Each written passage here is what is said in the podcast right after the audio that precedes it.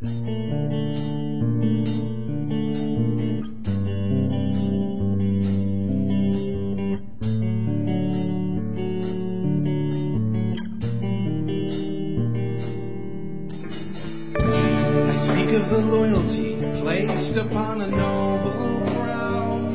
and welcome to episode 12 of the New Outriders podcast.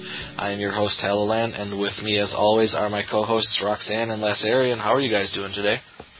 Great, and a big hell nor to you too, Tallow. Uh, doing good. Thanks, guys. Our guest this week, we have many, many guests this week. I'll introduce the first. Uh, once again, we have Duke Tundra of the Star Wars The Old Republic branch, making, I believe, his fourth appearance on the podcast. Uh, how are you doing, Tundra? Uh, doing great. Excited to be here as always. Welcome Uh, son. thank you, thank you.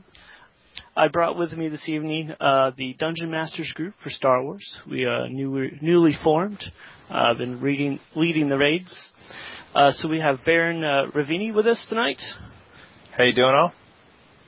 Uh, freshly knighted Poxy. Hey, thanks for having us. And one of our newest newer, Squire Artuhid. Good evening. Hey guys, welcome to the podcast.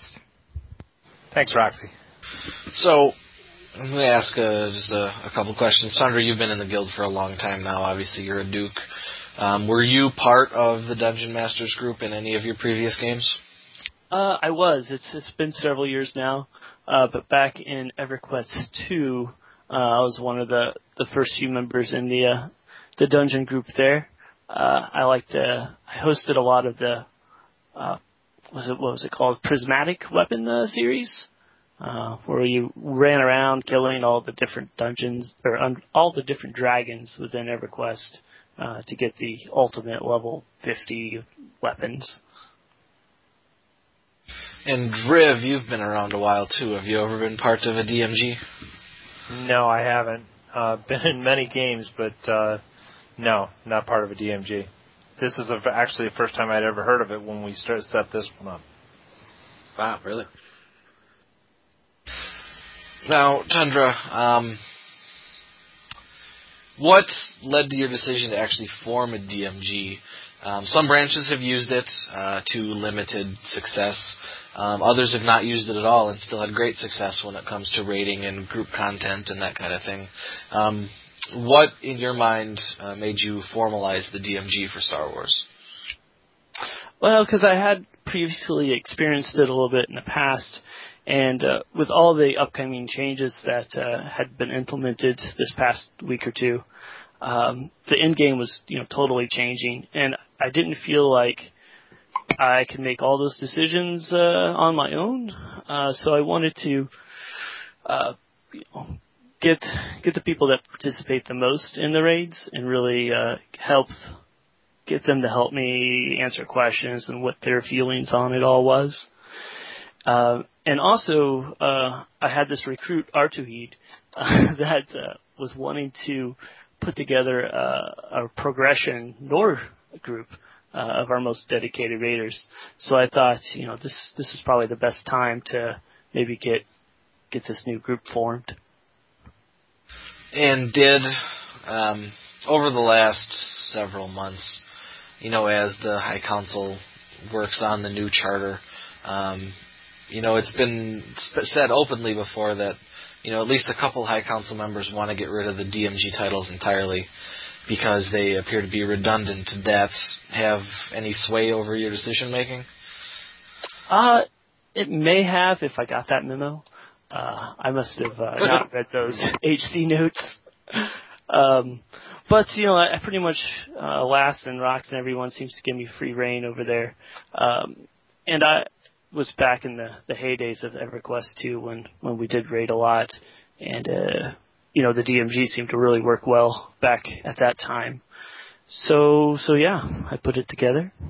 Uh, I'm probably the the sole voice that was that was arguing for the removal of the DMG.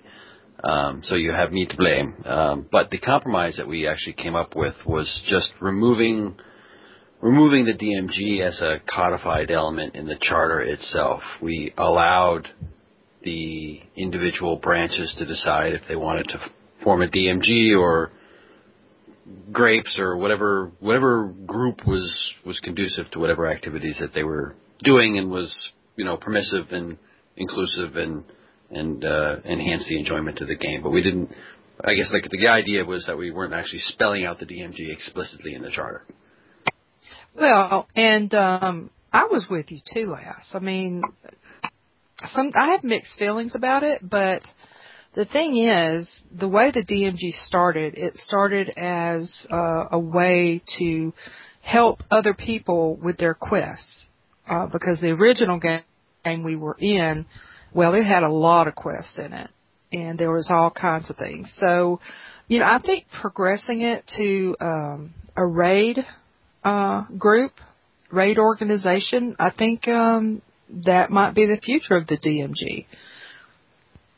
Well, and where we've run into problems with the DMG in the past leads into my next my next question. Really, um, being an officer in the guild and being a DMG member are two very different things.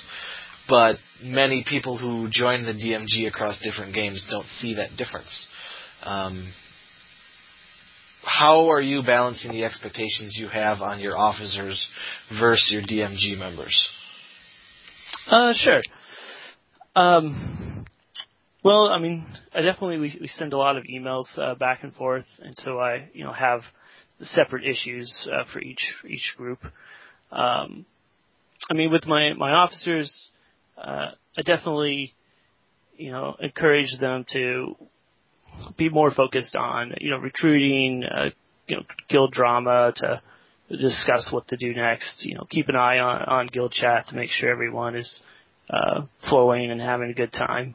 Uh, whereas, you know, the the DMG, um, they're going to be more focused on you know hosting events and um, you know just attending and making sure everybody's geared up and, and help help when they can. Uh, in the in the past, uh, before the DMG, you know, ever since I took office, I've always encouraged the officers, you know, to try to host more events and and uh, really have more interaction because I feel you know the most important thing about being in a guild is the guild is providing these events where we can all come together. Uh, otherwise, it's just a, a general chat and people are doing their own thing. Um, but I, I didn't really have a lot of success success in the past where the officers were doing both, you know, maintaining the guild plus hosting events.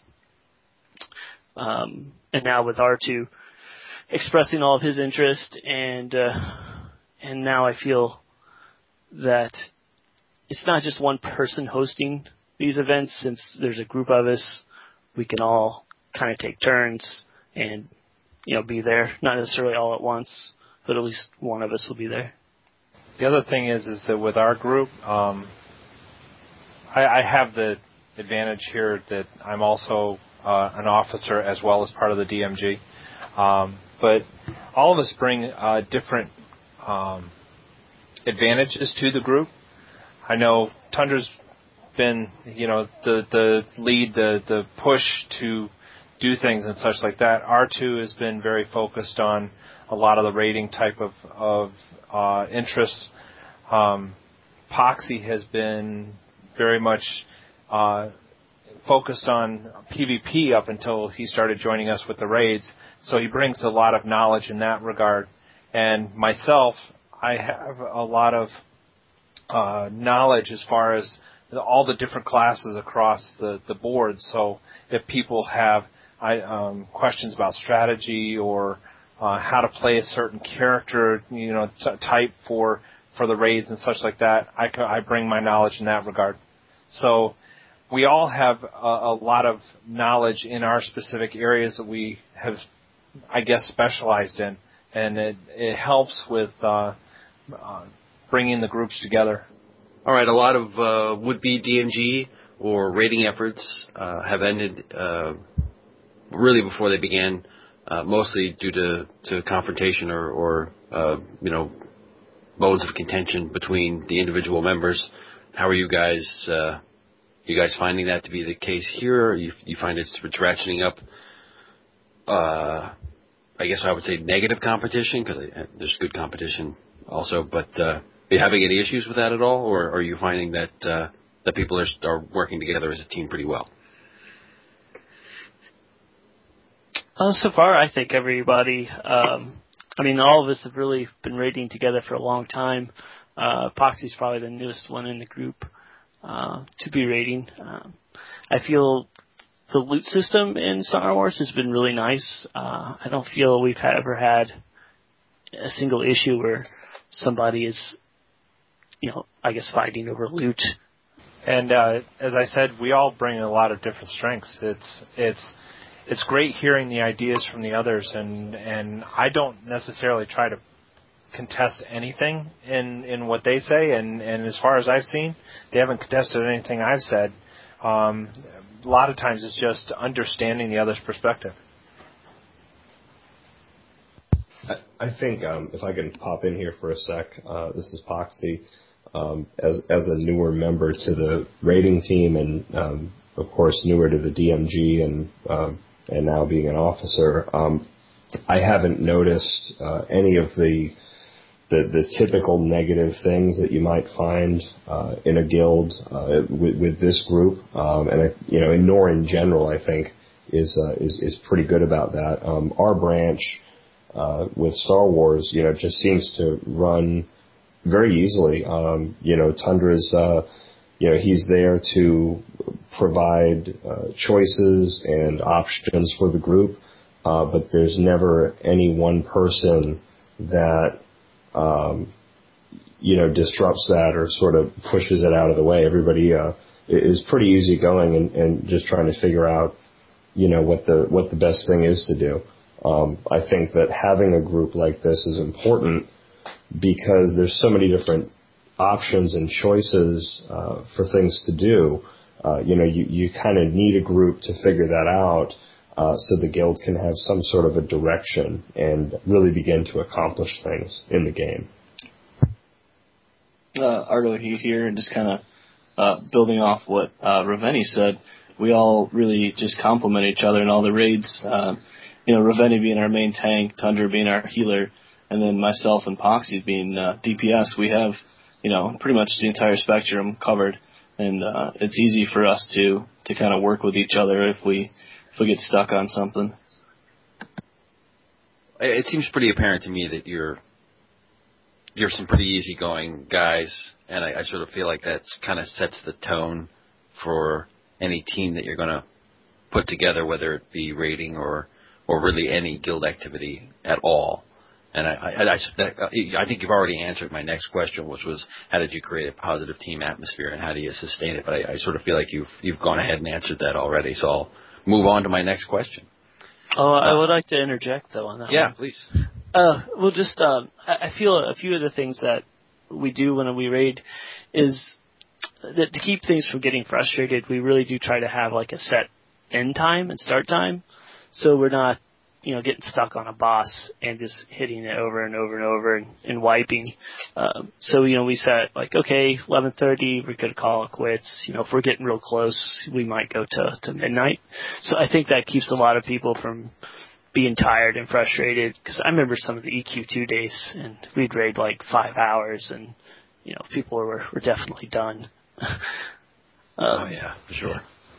Yeah, the other Can nice I- thing about Star Wars is that um, because the raids are set up the way they are, uh, if we get to a certain point, um, and, and people are getting tired and starting to get uh, at each other, I mean, it hasn't really happened yet, but we have the option of actually um, closing it off early in the week and going back to it because the lockouts allow us to start basically where we had where we had finished off.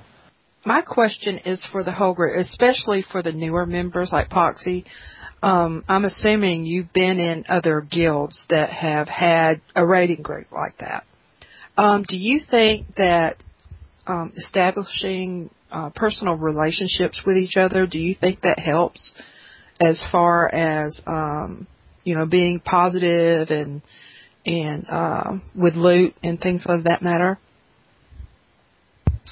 Yeah, I, I definitely do. Um, I think that you know the the jacket creed in in general um, lends itself to that, or at least it should. Um, my experience in Nor started in, in EverQuest 2, and you know, I, I want to say that it was the same experience, at least for me. Um, you know, there was probably a, a, a little bit of a younger crowd, uh, or at least a little more prevalent, uh, you know, back then.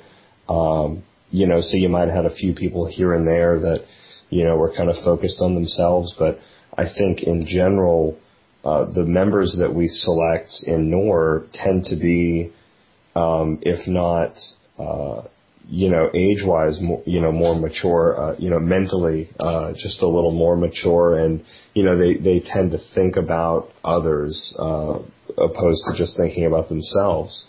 So, I, I mean, that helps a lot. You know, the the kind of folks that that we bring in.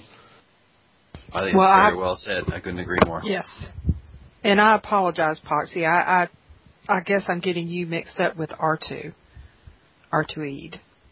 Yeah, Yeah, this Archer is, is uh, probably this is Archer is probably the, the the youngest member of the group as far Yeah. as uh, time in time in service, I guess. Right. Gotcha. Sorry about that. My apologies. Um, Archie ahead, actually, Archie. yeah, he was helping us out a lot even before he joined up with Nor. So, I remember that. I remember seeing him posting in our forums. He was a uh, ally at the time, right? Yeah, this is uh, uh basically um I've played this game this is the second longest I've played a game, uh Star Wars Galaxies being the first. Uh so this is actually really my first experience with any kind of of uh rating group. Uh and, and the whole endgame thing. Uh I basically actually met Tundra through the forum, uh started rating with him. I was in a about an eight to ten member guild at the time uh, started rating with Tundra, and uh, it just kind of escalated from there, I guess. Tundra stole you, basically. but I, but I did not actively recruit him. That's the key there. Bad Tundra. We just influenced heavily. I'm kidding. I'm kidding. Poaching is against the rules. Yeah, whatever. But sometimes it it produces really good results. I'm just saying. I'm not. I, I, I don't mean to be glib about that. We really don't. We really try to not do that to other guilds. Well, yeah, I'm just joking. They know. Yeah, I, I would hope they know. I'm just kidding around. Yeah. All right, now let me get to my next question here. Uh, you know, I'm, I'm coming from the point, standpoint of, of most of my rating experience being on Warcraft, and most of that experience being profoundly negative.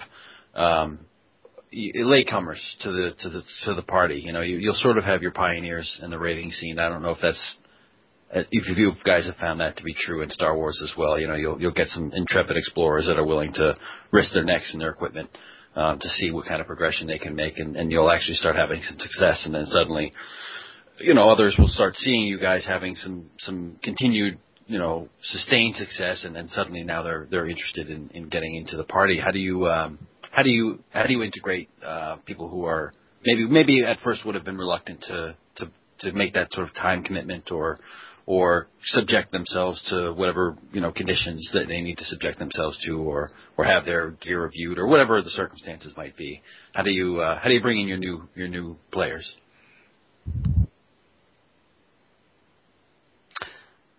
Well, at the moment, um, we're trying to alternate the, the tiers of difficulty because there are, you know, four tiers, and of course, not everyone can do the harder stuff yet. Uh, hell, we can't even do all the hard stuff yet. So, instead of consistently doing what our top raters are geared for, uh, we're alternating it. So, you know, Tuesday we'll try to do a, a beginner's night and get our alts uh, geared and the new people geared, and then Thursday we'll do you know a tougher night. So we have to be a little more strict on uh, who who can go to that. Um, you know, some weeks we'll do you know a part one and part two of a, a more difficult raid because we know we might not be able to get through it in one night. And I know that the rest of us, including Tundra, um, are advertising regularly to to get people to join us on like hard mode flashpoints and stuff like that, so that they can start getting their gear up to the point where they can attend the the raid nights. We want people to come. It actually we're already talking about doing 16 man raids instead of just 8 man raids. So uh, to to allow a greater experience uh, with more people, and it'd be fantastic if we could get it as all Nor as the 16 man raid. I Oh, think um. I, I think Tundra allowing us to do uh, two raid nights a week uh, really helped us a lot too. Yeah, that would be great if y'all could get a 16 man team going. Um, yeah, that would be awesome. Well, we have uh, two of them scheduled for this month, so uh, if you're listening, go uh, onto the NOR boards and sign up because there's definitely room for for everyone. Oh, you guys are making a stab at 16 mans this month? Yeah, uh, I think I think maybe in two weeks and then the last week. Oh, Yeah, well, good luck. Yeah. The the nice thing also is we have uh, two uh, other guilds that are willing to uh, help us out, fill out the numbers if we need them, uh, even give us guidance on uh, pushing through some of these, which has helped us learn the the various areas and gotten us to the point where we can actually do uh, the, many of the lower tier um, raids on our own. um, Foxy here. One of the good things about uh, Star Wars is that you know they've got it set up where you know you can run the full raid at the eight man, you can expand to the sixteen man, and if you're if you're down in gear, you know you can do some of the hard mode uh, flash points, and you can actually pick up pieces and and put together a a pretty viable uh, raid set of armor uh, in a short period of time. So, you know, even people that are freshly 50, you know, within a week or two, um, you know, they can hit the uh, the lower tier stuff that we're offering, and also do the flash points on their own time and and get geared up pretty quickly. Yeah, So, so it how sounds to me like the game's a little bit more forgiving as far as gear is concerned for requirements for raiding. I don't mean that it's simple, of course. I wouldn't suggest that ever, but maybe it's just a, a bit. Maybe if they just made it a, a notch easier for newer players or fresh fifties, as you say, to to kind of get in on the game without having to struggle so much. Well, the the recent changes to uh, Star Wars with their uh, 2.0, um, with the uh, Hutt Cartel expansion, uh, has allowed people to start actually getting some of the higher level gear that we were fighting for a long time, and making it easier for people to get so that they can get into the higher level raids as well.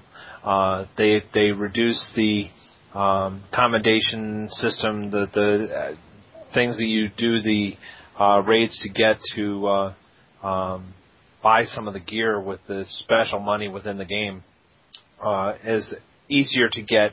Uh, in fact, next week they're also removing some of the caps in order to allow people to do it uh, more frequently um, and be able to get that gear up and and be able to participate, which is great. All right, my last question, I promise. Uh, and I, I apologize for continuing to refer back to, to rating, but uh, we're rating on WoW. Uh, we, when we did uh, last bit of experience I had in rating was, um, and, and reluctantly I might add, uh, but the last experience we had in rating on Warcraft was uh, was ICC shortly before uh, shortly before the expansion that was going to make all of it moot. So we decided to go in there just for kind of for the giggle factor. Um, but what we did is we started with a kind of a very clear set of uh, guidelines, what we needed from people as far as roles, what they needed to have for gear, what we were going to need for spec, uh, and kind of a set of ground rules that applied to everybody as far as time and scheduling. Um, what we were going to do with people who were late to the raid, what we were going to do with people who were sort of consistently AFK if it became a, a nuisance or a problem, and most importantly, um, their attitude. Um, I, I almost considered that to be paramount to, to really to anything else.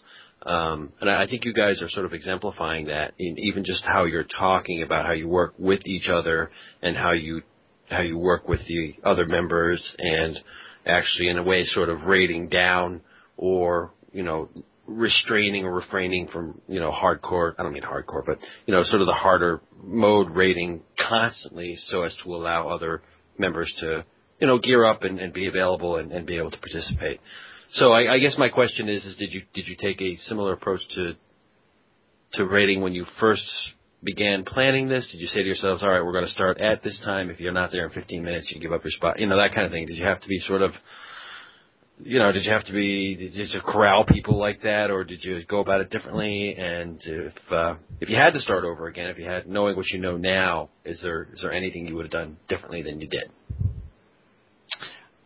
Well, back in oh, probably October, maybe even before that, um, when we really started to start start doing raids, uh, I did write up kind of like a, a basic rule guide because uh, that's when I started the, the sign up sheets. Uh, so I wanted to make sure everyone you know knew, you know, as long as you sign up, you fit the gear requirements. You know, you, the spot is yours.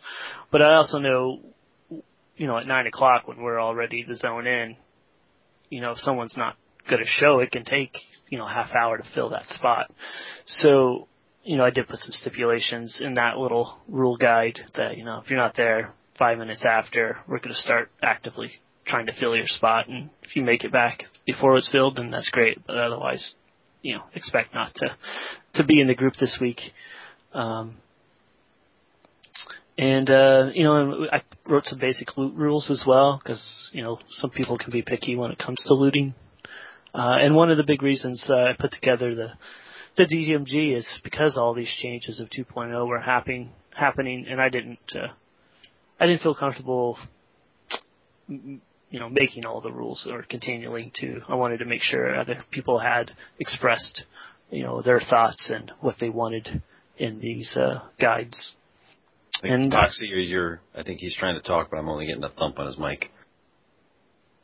Well, I was kind of going back and forth. I I had a couple of things that that came into my head, but um, you know, while Tundra was explaining how he had everything set up, you know, I, I was thinking back uh, also to to your original question about the um, uh, about uh, how did you get everybody on board, and I think that um, you know the group that we have is is just really uh, meshes well together. I mean the the the chapter on uh, Star Wars is just uh, I mean it, it's a big part of it. You know, um, we have had a few people that have had trouble uh, making their commitment. You know, once they sign on, and and it can affect you know what we're able to do that night.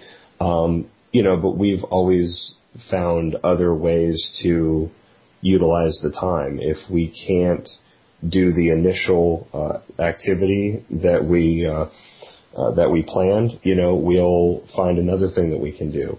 Um, you know, we've got the other uh, alliances that we've formed uh, to fill spots uh, when we need it, and you know, hopefully, with the the increase in in activity and rating, um, you know, we'll see more folks that are interested in raiding that want to come on raids. And, uh, you know, it won't be a question about, uh, you know, whether we're able to do this eight man. It will be, uh, you know, are we going to do an eight man tonight or a 16 man?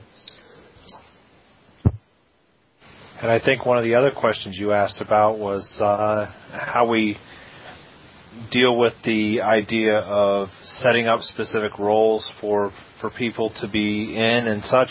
And I think that it was. I know that was a, a big thing in, in uh, World of Warcraft. Um, it was the one thing I hated about raids in World of Warcraft, but uh, it was in our case we try to uh, let people play the things they like to play instead of telling them what they have to do. Um, especially when it comes to the gear. Uh, there are times when it's really hard to get a specific type of gear, um, but you know we work around it and and try to make it more of an enjoyable experience instead of making it sound like a job. So, after all, this is a game. Um, if you're not having fun, you're doing it wrong. Indeed. Cheers. All right, I think we'll put um, Star Wars on the back burner for just a couple of minutes before we come back to it. Teller. Yes. Can you give me just one minute? I can. Thank you. I'll be right back. I'm also going to take advantage of that. I'll be right back. See, look, AFKing right in the middle of the raid. There's never one either. One person uh, goes AFK and suddenly it just, you know, eh. flies apart. It's a good opportunity. Well, I like everything I'm hearing, guys. I really do. And I got to tell you, I, I don't, I don't have any evidence of this, but I, I just believe that you know having some sort of options for players that allow some kind of end game opportunity is just critical to grow branch growth. You know, I mean, if if we're not touching it at all, if we're not approaching it, if we're not even getting anywhere near it, I think it's discouraging for you know for some members feeling like they're they're stuck kind of in a dead end that they're never going to go where they would like to go in the game that they're you know playing and and presumably they're paying for. Uh, you know, I agree. And when I was rambling Back, earlier, way. um, like I really feel if you're if you're going to be in the guild, and if it's going to be an active guild, you, you got to host events. I mean, you got to give people a reason to to play together because you know they may not do it on their own. Especially in guilds, because you you are there to be a group, and the group needs to be working with one another. Um, you had also asked a question about uh, contention within the ranks, and I can tell you, at least from my perspective, and, and Tundra also, is that if anybody started to uh, cause an issue in in guild chat or, or with groups, we tended to try to take them offline, find out what's going on, um, and and try to resolve the issue. I mean, everybody came to Nor, everybody was accepted as, as squired within the, the organization because they they tended to espouse the, the values that we hold, and and uh, it's always a good idea to find out if there's something going on. The last thing we want to do is to try to remove somebody that uh, just doesn't fit anymore. But uh, we've done that too. You know, it's a necessary fact of life. But so far, I think we've had done a very good job at keeping everybody's interest, keeping everybody engaged, and just in general having fun. Oh, you guys are doing a tremendous job. There's no question about that. Thank you. Yeah. Yeah, I, I totally agree, you know, and making it fun, keeping it fun is work, but you gotta do it, you know, cause, uh, things tend to fall apart if there's no fun element to it. That's just my opinion. Okay, now I'm actually going to move on to news from the realms. Uh, DDO, still nothing new about from Turbine. Um, they announced their next expansion pack a couple months ago, and since then they've been absolutely silent. Um, Lakasha has restarted Nor's weekly questing group, so check the forums for that. Um, I think Turbine is in a bit of a tizzy with Neverwinter gaining in popularity. So we'll see what happens with DDO. I think you're right about that. Uh, EverQuest Oh, yeah. 2, uh, update 66 includes the Siren's Grotto dungeon.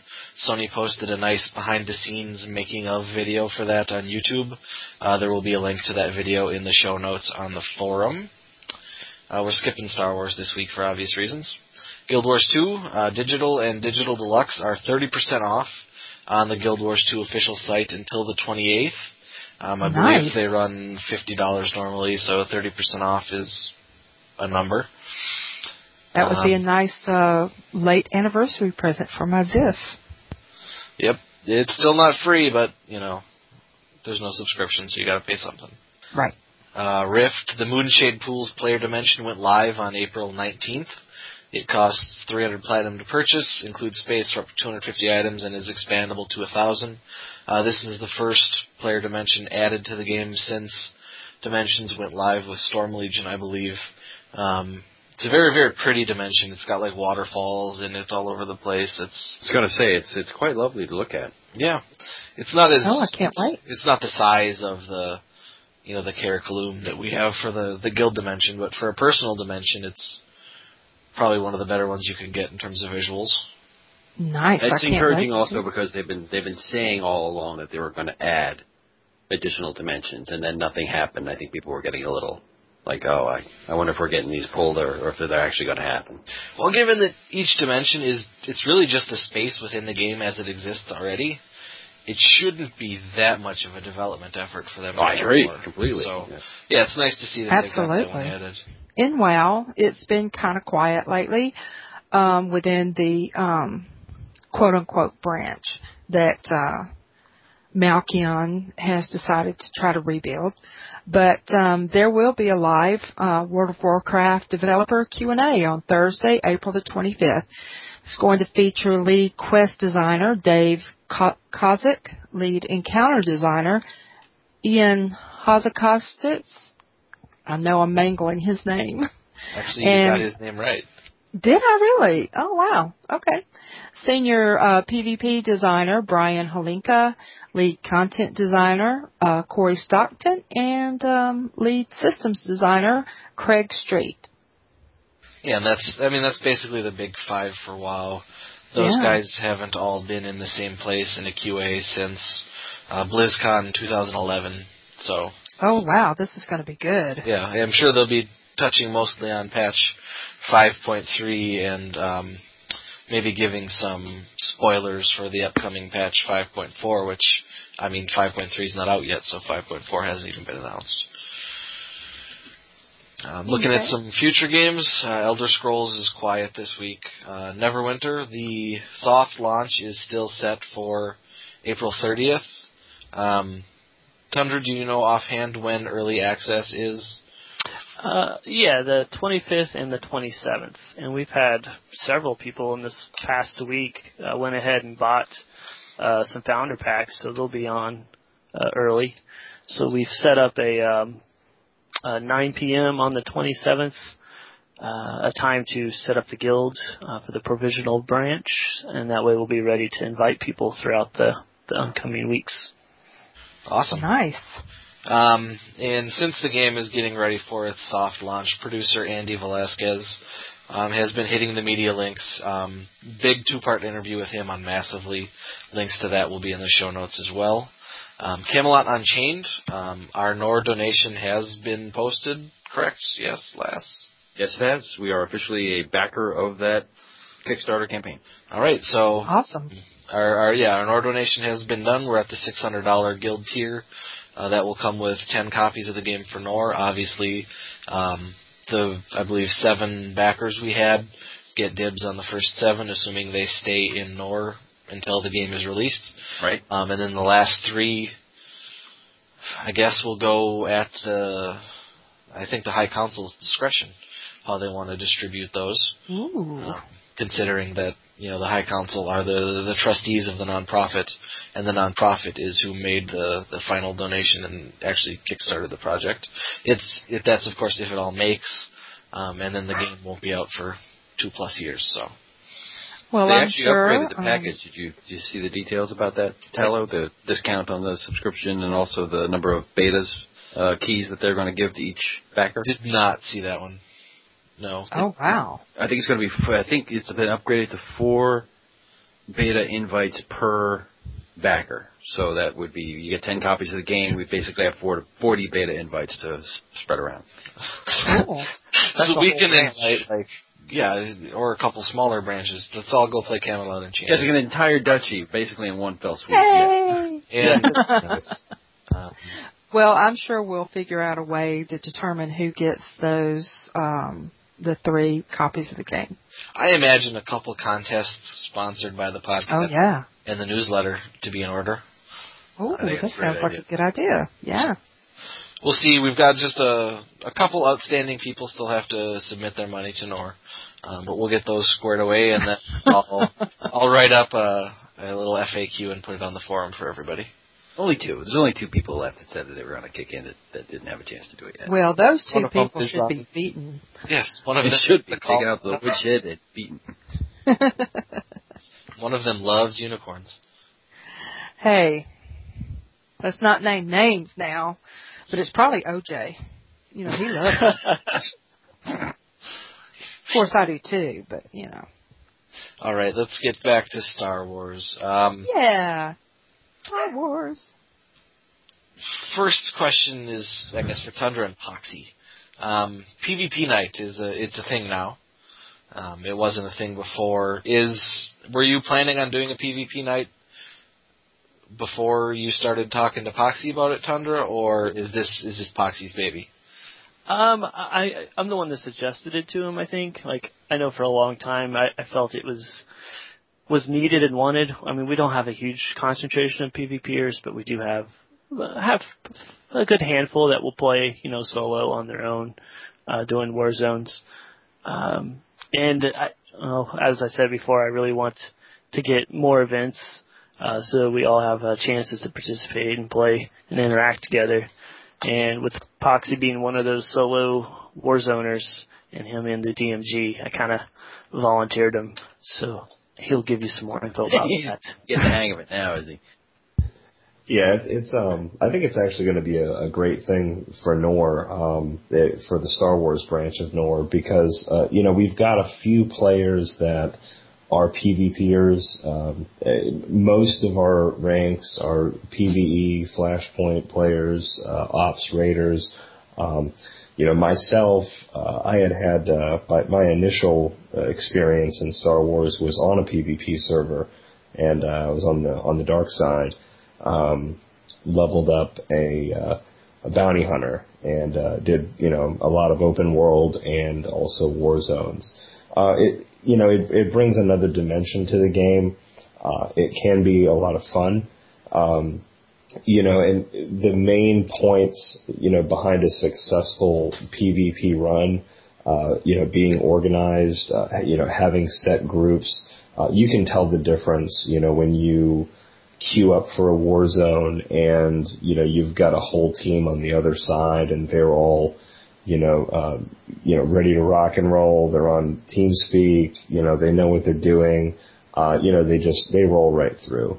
Um, you know so being able to introduce some organized uh, PvP efforts and uh, just see what people like. You know, see if if if it sticks. You know, great. Um, you know, if it's something that uh, you know we try and, and it doesn't really work, um, so be it. You know, but I giving it the go and you know trying to uh, introduce it to them, I think is uh, I mean it's important. So Now, is this going to be like, say you get four or eight or however many NOR members, you know, to queue in? Is this going to be like a pre-made group, curb stomping a random group on the other side? Or does Star Wars have it set up where you can play, you where you can, you know, go into one of those war zones against another team um, of, you know, a full pre-made group? Well, you, you never really know. Um, you know, everything is uh, is queued up where you, you're just brought into the war zone. You have no idea, you know, where you're going to go or who you're going up against. Um, so, you know, we could be up against, uh, you know, an eight man group with, uh, you know, four NOR members and four randoms. Uh, if we have a good turnout, you know, we could be the eight man group going up against, uh, you know, eight random Imperials.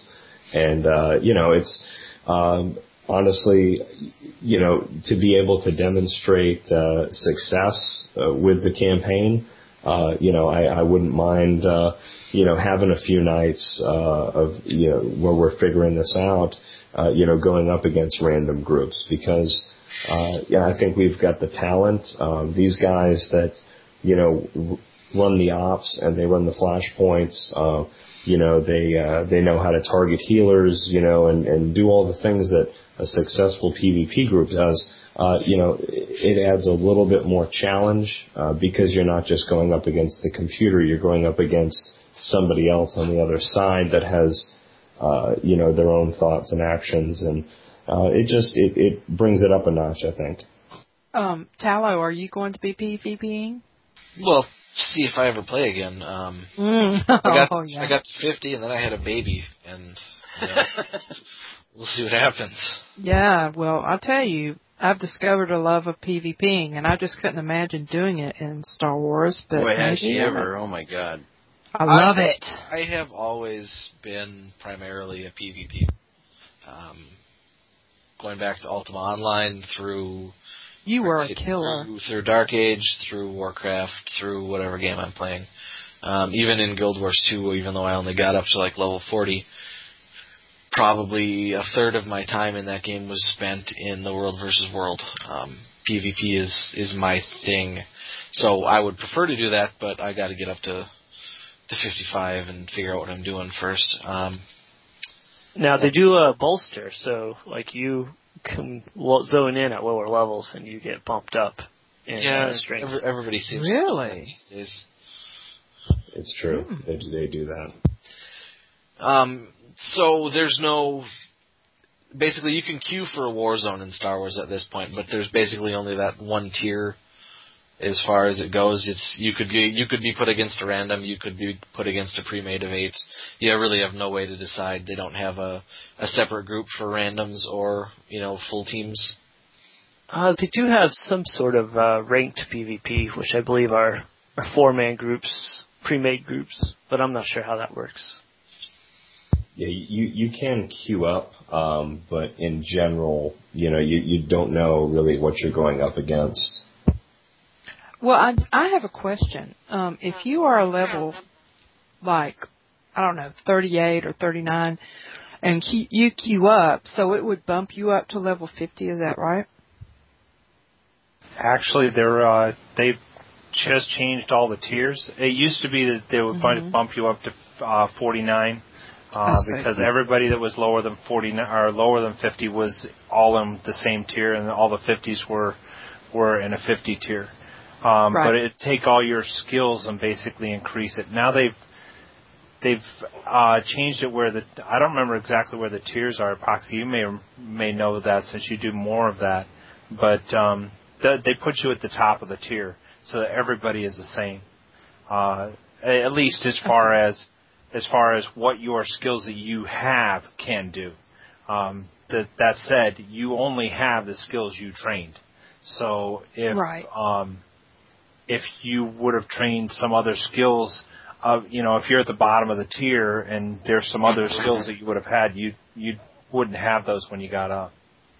I understand. Um, do do you know if it affects the experience? I mean, do you get more experience for doing this, or you know, is it just about the same as questing and all of that? Do you know? It's uh, it's actually a it's a pretty decent experience uh, and credits. Um, you know, each each war zone is uh, I guess like an average run would be about 15 minutes, and um, depending on your performance in the war zone, uh, you're going to get uh, and and whether you win or lose, uh, your team wins or loses, uh, you're going to get uh, a proportionate amount of uh, experience, uh, commendations, and credits.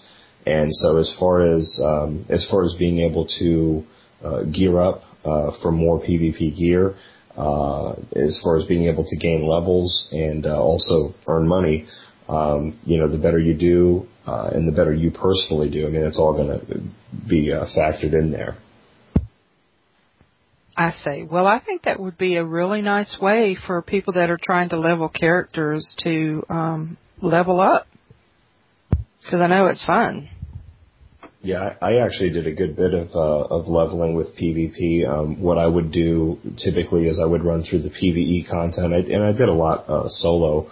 Um, I would run through the PVE, and uh, you know, every now and then I would find that I would get into a uh, just a PvP phase, and I would knock out you know five or six levels in PvP, and then have to kind of go back and do my PVE stuff. So. Um, you know, and just keep that moving along and, you know, switching back and forth. Well, I mean, it's it's nice at that point because then when you go back to to PVE and questing, really all you have to do is your class quest. Yes, Yeah. especially if you have alts, you don't have to replay the planet quests. All right, any other PvP questions?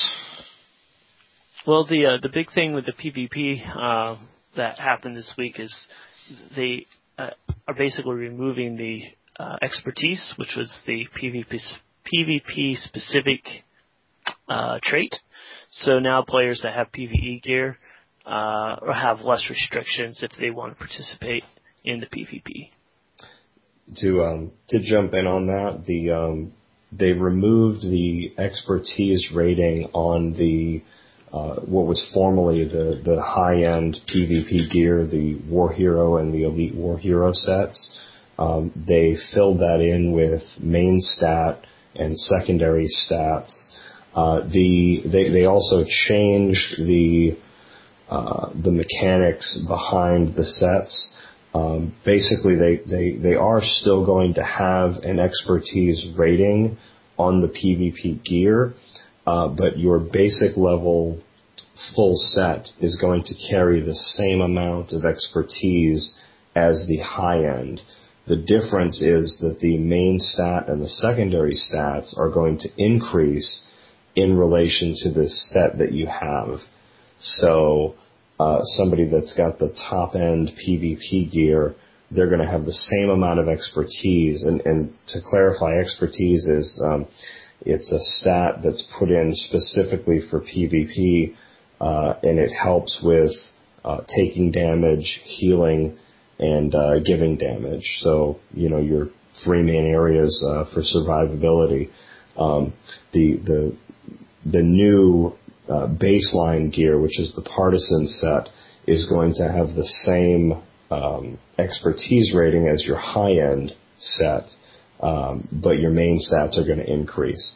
Um, that being said, uh, everybody sort of gets a reset. Um, you know, for somebody who has high end PVE gear, you know, they can go into a PvP setting uh, without any expertise and still fare uh, well in that matchup. Um, earlier today, I actually ran a couple of war zones in strictly PVE gear and found that survivability uh, and damage output were both um, greater than than you know average uh, in both cases. So pretty cool stuff for you know opening the door to people that you know want to try that out. And I know I've not been a big PvPer in any games, um, especially after my experiences in in uh, World of Warcraft zones and when we were in Warhammer, the RVR areas, um, even uh, in Rift doing their PvP. Uh, it's difficult, especially if you're doing it solo, because you're you're basically competing not only against the other team but against each other for the experience and such like that. I'm looking forward to actually trying the group PvP with this. I mean, the the PvPs are strictly eight man versus eight man type environments instead of you know a mass 20 people on both sides. So um, it sounds interesting. Uh, I'm willing to give it a try. And our PvP nights start next Monday. We're going to start it tonight, but we're here. So, but uh, we're going to be starting our PvP nights next Monday night. Well, I think you guys will have a blast. I really do. Um, and one thing, if there's anyone out there that is hesitant to try PvP because of, you know, other players that, you know, use profanity and are basically idiots, you just have to turn, tune that out because, you know, that's not going to do anything but upset you and make it not fun. So, you know, you just have to go into it with that kind of attitude that you're not going to let others uh, dampen your fun. I enjoy the profanity. What's wrong with that? well, that's just for me. One other, uh, I guess, last thing that I wanted to say on the on the PvP uh, on the gearing is uh, that the gear gap um, they've, they've introduced when they did this reset, um, they introduced uh, some just some different uh, mechanics to it um, the gear gap between somebody who has the high end um, PvP gear, let's just call it T4 or whatever, versus the T1 entry level, uh, you're not going to see that uh, that difference um, solely in the gear.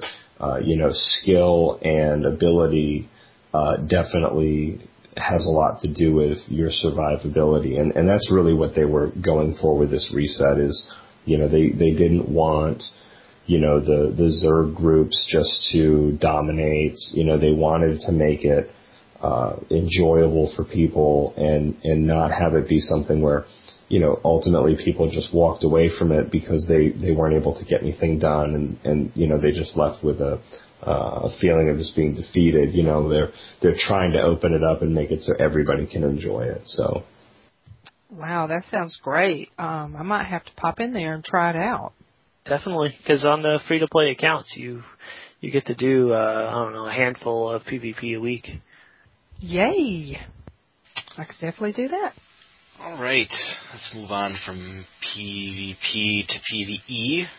Obviously, the new expansion just came out, um, so there's some new tiers of gear. Um, question for myself, you know, I hit 50 right before the expansion came out and got my set of um, Tionese, you know, level 51 gear. Is that useless to me now? It, it'll, it'll help you get through those, uh, those hard mode flashpoints. But basically, they took the best gear in game, uh, you know, two weeks ago, and made that the new starter gear. Uh, so everybody's running around in these level 61 and 63 and level 66 gear now, uh, which at, at you know two weeks ago was was the best you could get. You'd have to raid late night, and now they drop like five times per flashpoint. So now, if you know you have on your schedule, um, on the 28th of May, you have uh, story mode Karagga's Palace 16 player. Now that I have you know my Tionese gear and I'm level 50, I could sign up for that theoretically. Correct. Yeah, yeah, and you, you'd be you'd be getting the black hole level gear uh, coming out of that um, if they drop for you. So you said that they took the old the old good stuff and made it the new starter gear. Uh, what does the new gear look like in the Hutt Cartel? Uh, well, as soon as I get some, I'll let you know. But no, uh, so so basically, you know, your character level is going to be maxed out at, at 55, but the gear keeps on going uh, all the way up to, I believe, level 72 now. Yeah, Tundra actually had posted uh, what the gear looks like. Um, I can tell you that this the basically the tier one will give you uh, black hole level gear. Um, you can buy using your uh, classic comms. You can get uh, the Rakata bonus version of that, uh, which is the campaign gear. Uh, going into tier two, you start getting up into the 63, uh, 66 um, groups uh, of of of gear, which uh, is fairly easy to get uh, if you're attending at that level. Uh, to get the 69 and 72 sets, um, which are the uh, elite and ultimate sets, um, you actually have to participate in tier three and four, uh, and we haven't gotten to that level yet. uh, I think we may be able to get to tier three uh, in the next couple months if we can get everybody uh, geared up. But the tier four is is extreme. I'm not sure that we'll get there anytime soon. Uh, I'm we may be pleasantly surprised to do it, but uh, it it'll be a challenge. Now, um, you know, the other thing people have to be aware of with their gear is, you know, once you get up into that raid tier, you've you've got to start stacking in your your augments. Um, obviously, just questing, I haven't worried about augments yet. So for me or anybody else like me, you know, what's the deal? Where where do we go to you know get the the slots to add them to our gear, and then where do we find the augments to put in the slots? Well, the level six um, slots, which you uh, which were the standard before, are actually fairly easy to get from other players, uh, the the um, crafters within the group. The level nine, which is the highest now, um, those are a little bit more challenging because people are still trying to get into that uh, the higher level um, crafting. Uh, I know I've gotten my crafters up to the f- uh, 450 level, which allows me to make the nines, but uh, you still got to do a lot of work to to get them. And getting the material, uh, the only place you can go to uh, harvest the material, other than using your crafters and sending them out on on missions to do it within the uh, the harvesting uh, trade skill, uh, the only place you can get the stuff is on Makeb. So you have to go out there and, and uh, um, find it and and then harvest it before somebody else gets it. But uh, not too hard. I mean,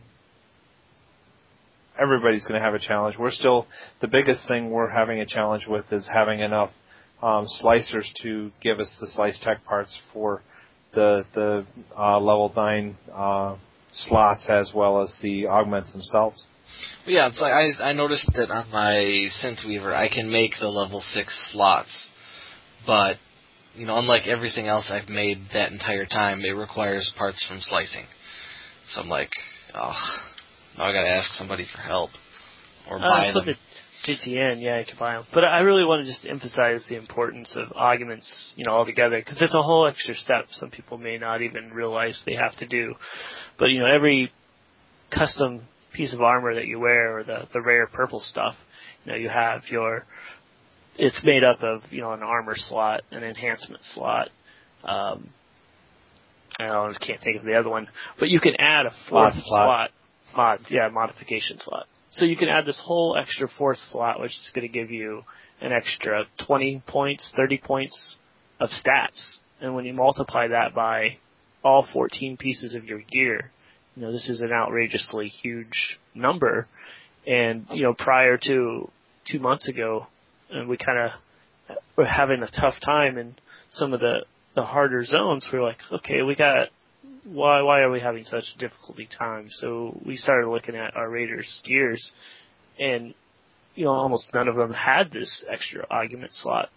So this past month, we've really focused on making all these uh, kits that people can add to their to their gear. And now that the new 2.0 is out, all those players are going to need to, you know, upgrade eventually to. Uh, So going unaugmented would be the equivalent of war in like Warcraft, not gemming or enchanting your gear. Yeah, essentially. Just to uh, just to jump in here real quick, um, as a point of reference, the uh, the level six augments, which were the standard uh, at level 50, the purple version gave you plus 18 to your main stat and plus 12 to a secondary stat. Um, now these the new augments, um, I was able to uh, reverse engineer one of them to a purple level. Uh, this is a level nine, is uh, 32 of the main stat and 20 of the secondary stat. So that's a lot of uh, a lot of free stats for players, and it can really boost your gear level.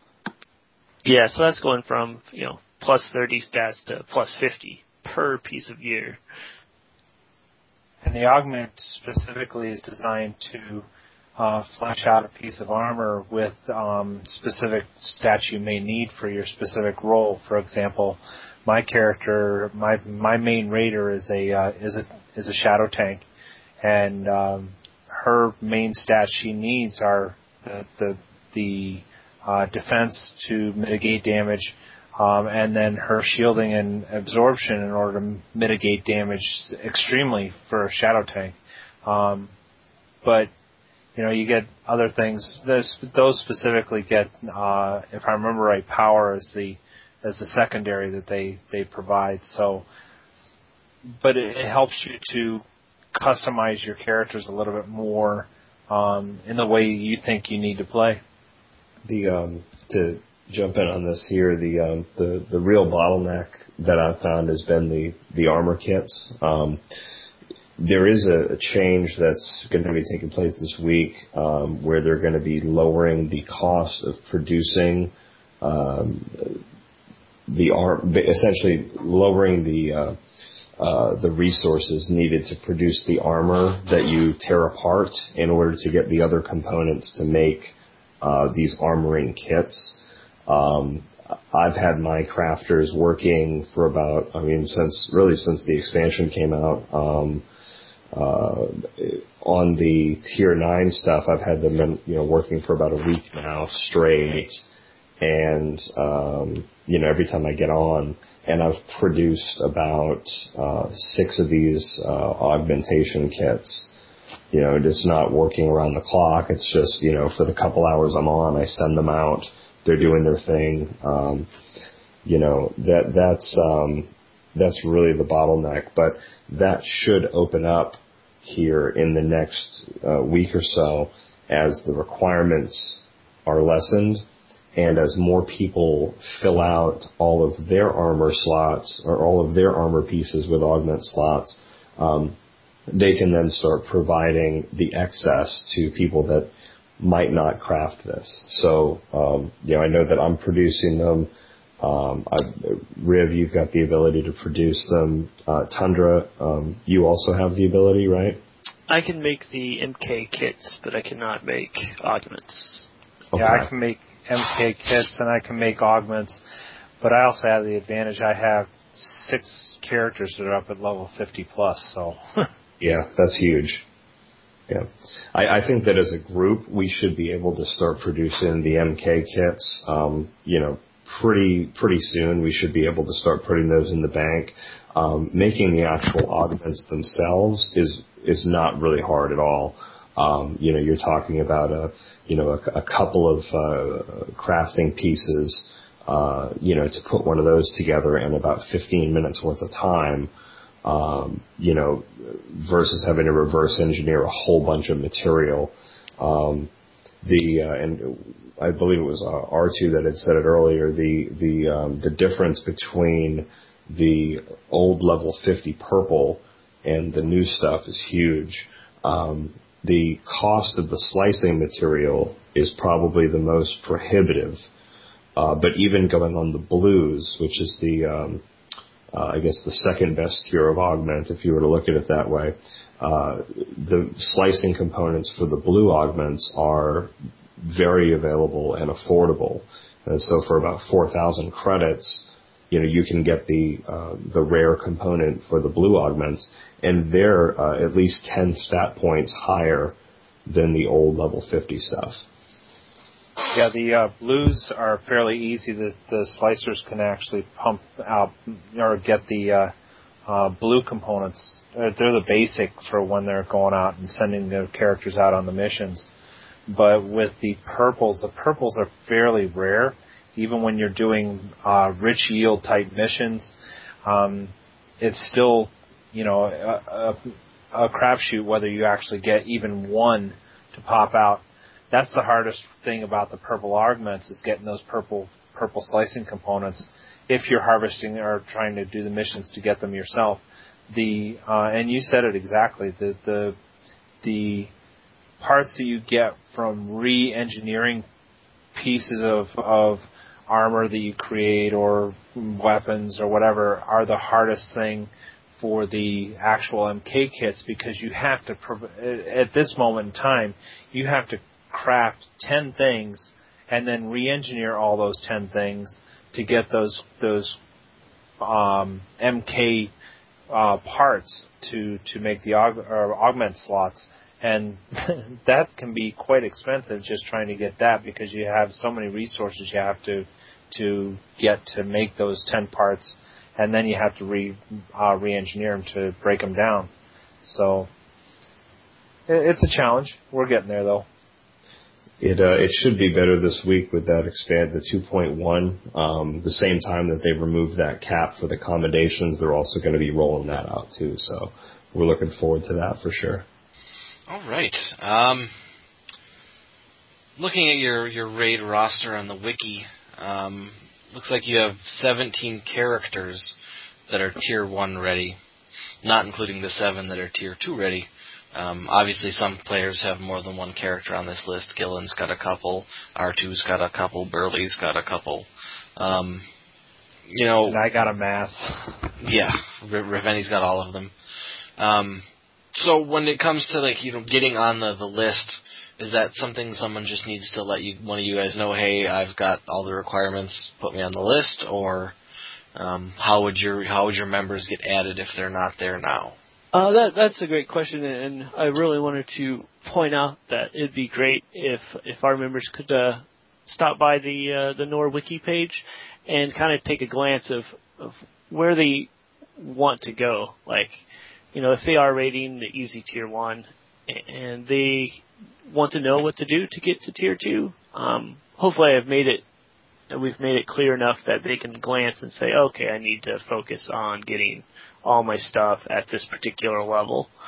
And once they feel that they have reached that, just you know, shout out to any of uh of the DMG members to, hey, can you glance at my armor and make sure you know everything is good, and then we can update it. Uh, we all have access to the wiki, and uh, a lot of this I think is a little bit outdated.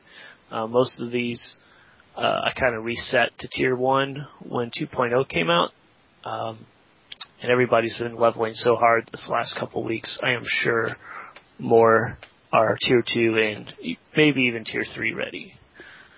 Yeah, because tier two only requires the 60, 61 armor to actually get into, so it's actually very easy to get the black hole and dreadguard. I mean, uh, not dreadguard, the black hole and the uh, campaign armors.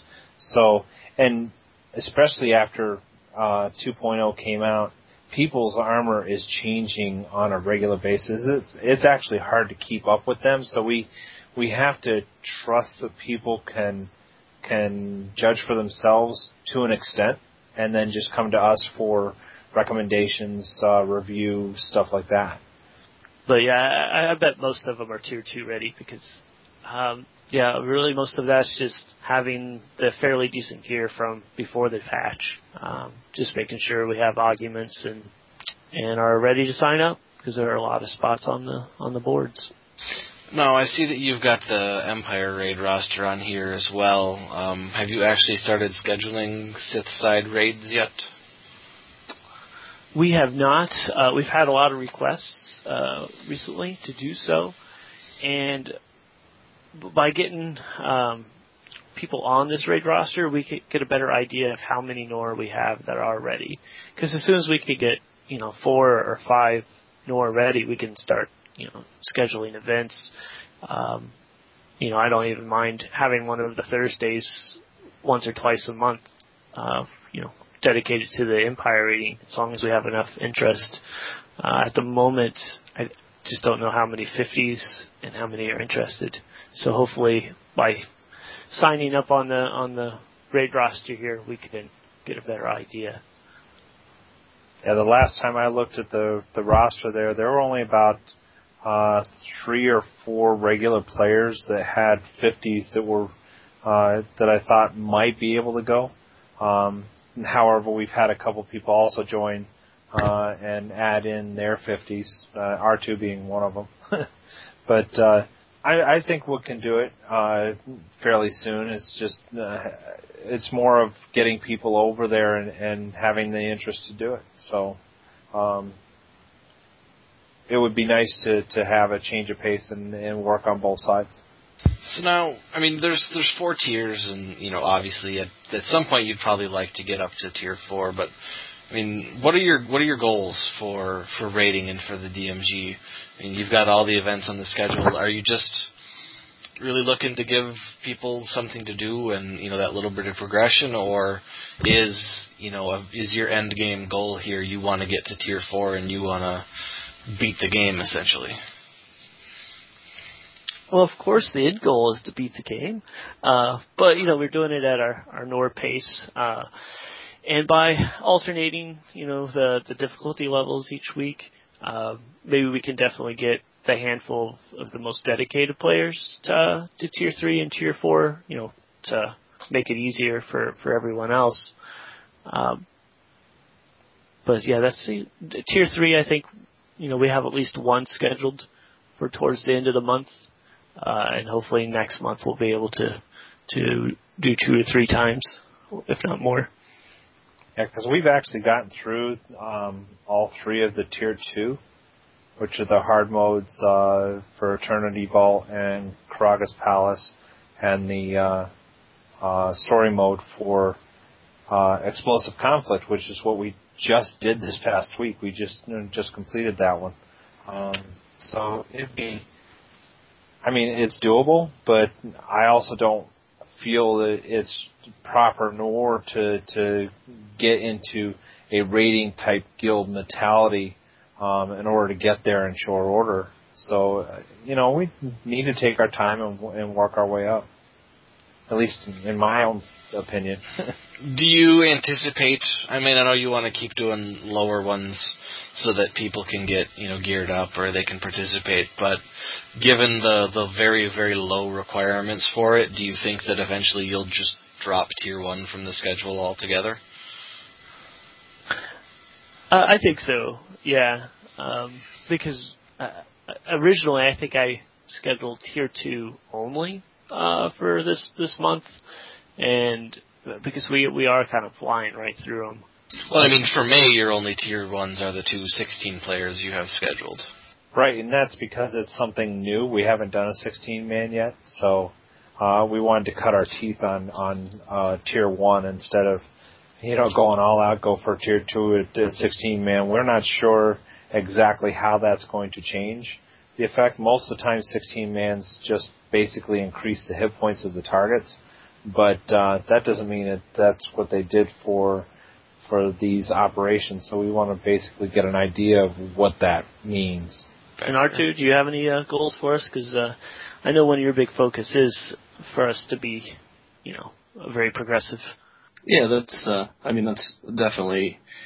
I'm sure just about everybody's goal. Uh, the the the big uh, the big thing is, you know, in keeping with the way that NOR does things, um, we don't want to push it too hard, uh, and we don't want to get to the point where we require people to have certain gear and to spend their entire online time grinding out for certain types of gear and you know it, it kind of takes the fun out of it. But um you know like personally myself um I pushed myself to 55 the second day uh but I have a lot more time than in game than a lot of other people and you know some of my goals are maybe a little bit different the ways that I have fun are a little bit different but uh overall you know we just want to make sure that we're not pushing anybody to do anything they don't want to do definitely.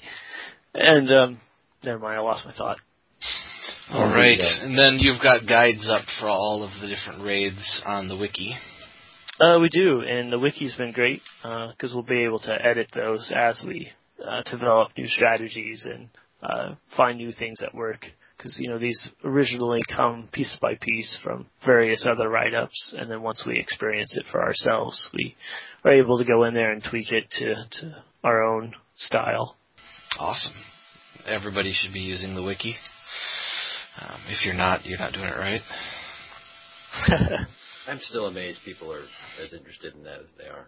I think it's great, you know, just to have all that stuff there as a resource. Um, you know, a lot of times when we're playing games, you know, we're always we're looking to other sites and other people that that sort of put this stuff down um, and record it. And for the amount of time that NOR spends in games um, and the amount of members they have across different uh, realms uh, to be able to have something uh, down uh, for how we do things, uh, particular fights and, and progression. It, just it just makes sense to have it there. I think. I think it's great. It also gave a, a great resource. And I remember when I first joined uh, NOR, and you went through and you started looking at all the different documents that you had available with the wiki. You have such a much more greatly expanded um, ability to communicate the different things about the guild itself, about the the players that are in the guild, about the uh, the the activities within each of the different realms. It's it's so more uh, much more expansive and probably easier to navigate than going to the documents on the on the NOR website or going trying to find a specific thing within the uh, within the uh, uh, forums. Forums. so now you're all Star Wars raiders. Um, what is your favorite boss of all the boss fights you've done so far? Uh, um, I actually uh, enjoyed the minefield in uh, Explosive Conflict when we ran it the other day. That was uh, it was a it was a cool puzzle. It was a little bit of a change of pace. Yeah, I was the one that had to play minefield, so it it was definitely different, um, and it was uh, it was uh, quite the quite the challenge because I was the one that I was actually doing the puzzle. The guys were just moving their way forward and, and clearing the mines as necessary. So it was uh, quite a, a different change of pace. Um, but it, it's hard to come up with a, the the right you know which boss was best in, in the different areas. It's uh, at least for me. I don't know. I think one of my favorites is going to be the the puzzle boss from Terror from Beyond, where you get uh, digital ties like drawn and uh, thrown into the uh, the computer. I've only done that one once. So uh, it, it's it's hard to remember that one. I mean, I I liked all of Terror from Beyond. Um, it's it's quite a challenge going through some of the different things in that particular one, but they've moved that up to tier three. So I'm curious as to how that's changed. Well, I definitely think we should uh, schedule one next month sometime, and we will see firsthand. Which, well, I suppose we haven't heard from Poxy and R2 yet. Wow. Well, I like the. It was going on, R2. No, I was. Uh, I called out the uh, minefield in uh, EC. Yes, you did. Sorry. I, I like the just the sheer diversity with all the different types of boss fights that you have. Um, you know, talking about the uh, explosive conflict. You know, you you you go from uh, uh, you know a, a double boss fight to uh, to another double boss fight with uh, with tanks, and then you've got a, a you know a, a minesweeper activity where you've got to have one guy up on the you know, uh, basically on like the battleship board trying to, or the minesweeper board trying to figure out, you know, uh, what we need to do and, uh, the, the level of communication, um, I think that they've just, they've come so far from, uh, you know, the first MMOs where it's all just about hit points and, and, uh, and, uh, throwbacks. It's, uh, you know, I, I'm I'm constantly being uh, being surprised by uh, different mechanics that get introduced into the game. So it's uh, keeps you on your toes. It's a lot of fun. That's the other thing uh, uh, Poxy just mentioned, uh, communication. If you're going to be raiding with the group, the one thing that I is an absolute must is people need to have access to TS to TeamSpeak 3, because if we have to type out the instructions for some of these fights, um, it can be a long, drawn out process in order to do it because these are these boss fights are not straight tank and spank type fights. They are they are um, a whole bunch of different things you've got to do right, or you're going to find yourself in a world of hurt in uh, an extreme hurry. And if you start having people drop like flies in the in the group, it becomes seriously untenable to try to take down these bosses.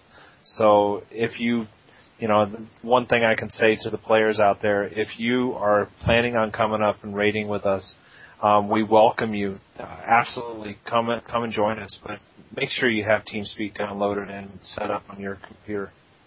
Yeah, yeah. there's a lot of audio cues and stuff. I remember in, in Warcraft, just a ridiculous amount of macros set up for each boss in Karazhan. Last probably remembers that. Yeah, in, in some of the fights, when you have to switch tanks and basically uh, have to try to do it typing while you're trying to, to manipulate the keys in, in everything you do, it's not like um, EQ where you have an auto attack. Everything you do it has um, done by a punch of a key. So you can't be typing to, to the group in the middle of that. So yeah, the audio cues is, as Tundra said, is an absolute must. You have to have TS3 in order to uh, come with us. Otherwise, it, it it's been done, but it's a difficult fight if you don't know the fights already. One of the um, one of the things that uh, that I love about uh, the you know you look at like SOA for example, you you don't just have you against the boss. You've got you know you against the environment that the boss is in. You know you've got uh, stairs or not stairs but platforms that you need to navigate down. And you know if if if you don't hit the mark and you don't jump, uh, you know when you need to, uh, if you're not there and paying attention, I mean the floor falls out from under you, and you can die just as easily uh, from the floor uh, as you can from you know the boss uh, raging on you. So yeah, we're gonna uh, for that particular fight, we're telling you stop. We need to do an area heal real quick, or you're gonna die jumping off the next platform. So you you still need to be able to to understand what's going on. So. And that boss is my pick for most annoying boss. Not the boss itself, but these stairs the dreaded SOA stairs. I don't know how many wipes over the course of the past year we've encountered. So, so what boss would you say has been the most difficult for you as a group, um, mechanically? Not necessarily like, you know, you get to a boss and you just don't have enough DPS to clear it or something, but mechanically, which one has been the toughest for the group? Kephess the Undying. Yeah, it, we really just haven't had enough practice on that particular bit. But he, right now, he is probably our our most challenged uncompleted boss that we've gotten. And that's the fourth boss in Terror from Beyond. That's, that's correct. Second to last one, yeah. But for the longest of time, I think it was the SOA stairs. You have to not navigate them but once, but twice. and have you run into like um, just like a gear check boss where you know, you just didn't have like a, a DPS enough DPS to kill him before like the you know rage timer went off. In the Um, operations, no. The, I mean, Kephess the Undying is obviously a gear check for us because we still haven't been able to get past him. But I think the we did the uh, level 55 hard mode the other day of Hammer Station, and we went for the bonus boss on that one. And we tried, I think, probably a half dozen times to try to take the bonus boss down, and we just we couldn't even get that thing down 10%. He was he was wiping the whole group out very quickly. Brutal. What was going wrong? Is he just that strong? Yeah, he was pounding us. He gets like a freight train. So, uh, so it'd be more of a. So in that instance, I guess gear check is couldn't you couldn't DPS him fast enough, or you just didn't have the HP, uh, the endurance to to take its hits. I'm not sure what that thing takes to take it down. I'm I'm calling it a bug. yeah, there you go. It may have been a bug that day. Um, we were having all kinds of bugs that day. Mm, Getting to the final boss, the final boss killed us like four times, and that boss is not all that hard. So it may have been a bug within the system, but it was just bad. We did Athiss the other day as well, and we did the bonus boss.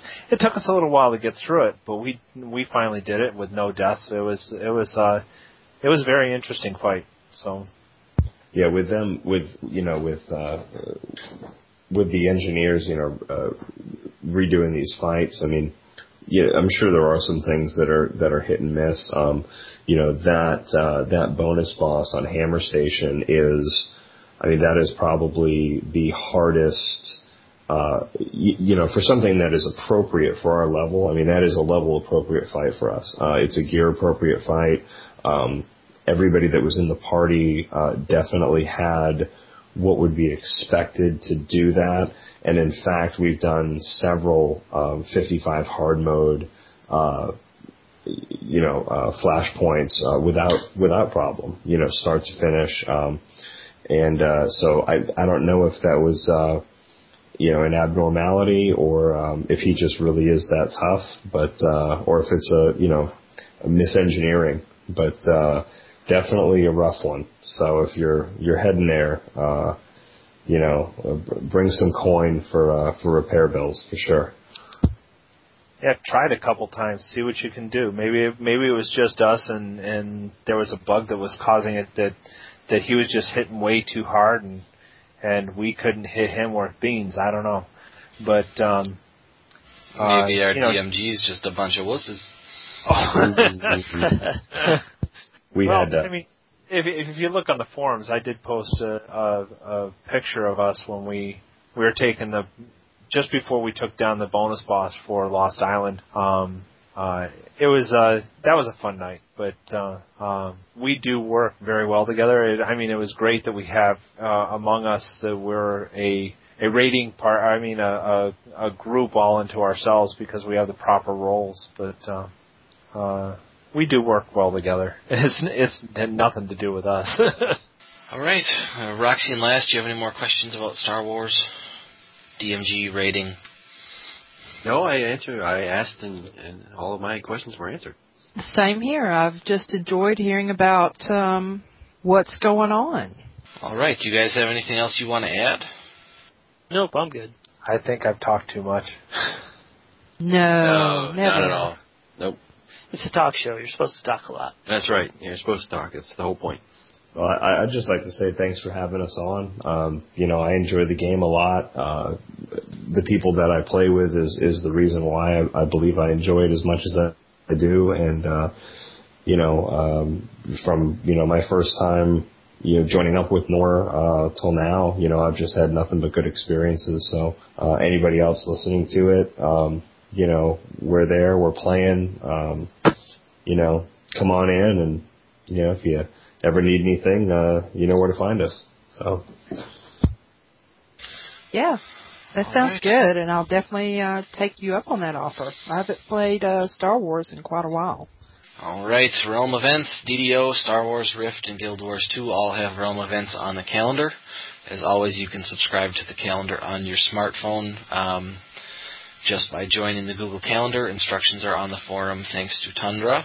The next glue will be in Neverwinter. On May 10th to the 12th. Uh, Neverwinter will basically be a brand new game at that point. So this glue will either be amazing or a giant cluster. F. um, there will be no in between. Isn't that right, Tundra? Yeah, it's going to be packed. Do you have any idea how many great- mem- how many NOR members we've got that are planning on being there? Um, I, I know. I think three more people bought founder packs this week. Um, I'm sure the the eight that have been alpha testing will will be there for a little while. Um, Oh, is another it that many alpha testing? yep uh, update. We've never had that many on simultaneously, but uh, Oh, oh. but they all have access and they've all made it online a few times.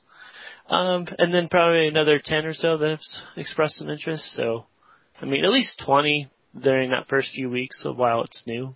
And then, uh, we'll have those early glue arrivals, I'm sure. So that could be a, another good handful. All right. Uh, Tundra, do you know if they're still selling the founder packs? Uh, they are. Um, I'm not sure what the cutoff date is on that, but uh, they are still selling them. Um, you get the Alestral diamonds uh, with that, which is basically buying, you know, in-game cash. Uh, right. And then you get to the three days extra uh, game time, or more if you if you have a lot of money. The early access. yeah, I saw the prices of the the higher levels. Wow. Yeah. But at this point, the 30th is, is just around the corner, so so no rush to go Yep. out and spend more money. Uh, That's It'll be here soon. All right, uh, squirings and promotions. We've got three from Guild Wars 2 and three from Star Wars. Uh, Guild Wars 2 Squire Numa, new to the guild, welcome. Uh, Baron Alzadel and Baroness Bettany. Um, Awesome. I believe two weeks ago when we, did, we were on, we announced them both being champion. So, Sayla, Dell and Bettany. I think so. I think Sayla has uh, clearly identified the leaders of her branch Yes. and gotten them into the positions they need to be in. I think Well, that I'm- virtually a foregone conclusion on that score, though. yes. Yes. I'm Um, sure that um, you know, Ciela has taken her time with choosing her officers and I think she's made a wonderful choice. So congratulations to you guys. Baron is, of course, the worst rank. No, I'm kidding. Uh, Baron is, Is is not. The, Baron is the best officer rank. Baron Yes, is the best is. officer rank. So, congratulations, Alzadil and Bettany. Star Wars, two squires, uh, Holly CNY and Skylith. So, welcome to Nor for both of them.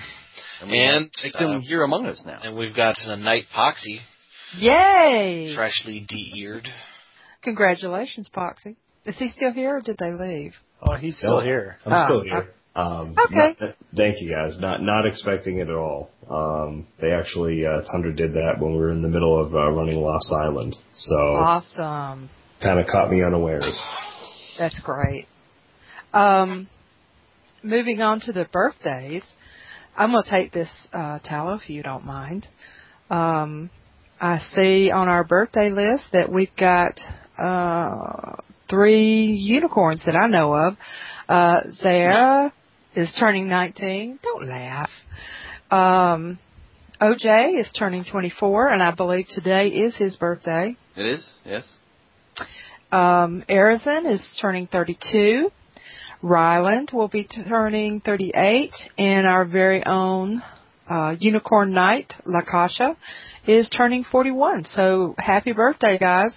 So, who are your three unicorns in there? Lakasha, OJ, and Sarah. Zira is a griffin. Sierra's a griffin. No! Yes. Yes. No! I'm, I'm sure. I'm glad you don't read the the podcast feedback because you called her a unicorn last time, and she responded to that post saying she's a griffin. And I'm looking at her No! file on the forum right now, and she's a griffin. What have y'all done to her? Oh my gosh. Well, she even drew the little, um, The Zeracorn. yeah. have a talk with my sister. Just all there is to it. I'm I'm very heartbroken.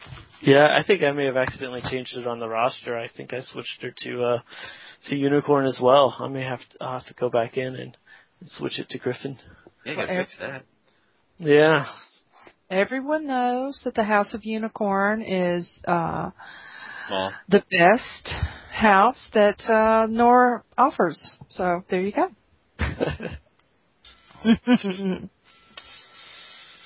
And remember, you can subscribe to the New Outriders podcast on iTunes.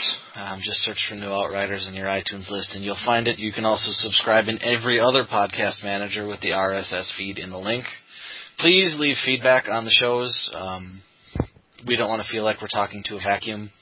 So, um, you know, give us some votes on iTunes, leave feedback on the forum, do do something. Um, let us know we're not talking to ourselves.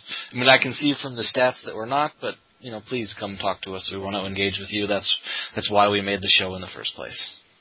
Right, and if you ever want to be a guest on the podcast, um, you have but to ask. We'd love to have you. Right, and I'm sure we'll have Tundra on for a third straight episode next time Yeah. to the Neverwinter Glue event. Oh Yeah. yes, that is coming up. Uh, yeah, At some point, do does that. he just not become a regular, you know, become a regular, you know, host? And, I believe after this next one, we're going to have a Tundra moratorium. Awesome. We have a Lazarian moratorium? No. You were gone. You were gone for the weekend, and we were just assuming the forum was going to explode. yeah, right. oh no, I think he did a lot of work while he was gone. That wiki page grew uh, considerably while he was out of town. I did do some tinkering with Wiki. It did. There we go. All right, everybody, give me a hail nor, and we will sign off. Hell nor. Hail Nor. Hell no. Hail Nor. Hey, Lenore. Hell, New Outriders. Hail nor. Yay. Night, everybody.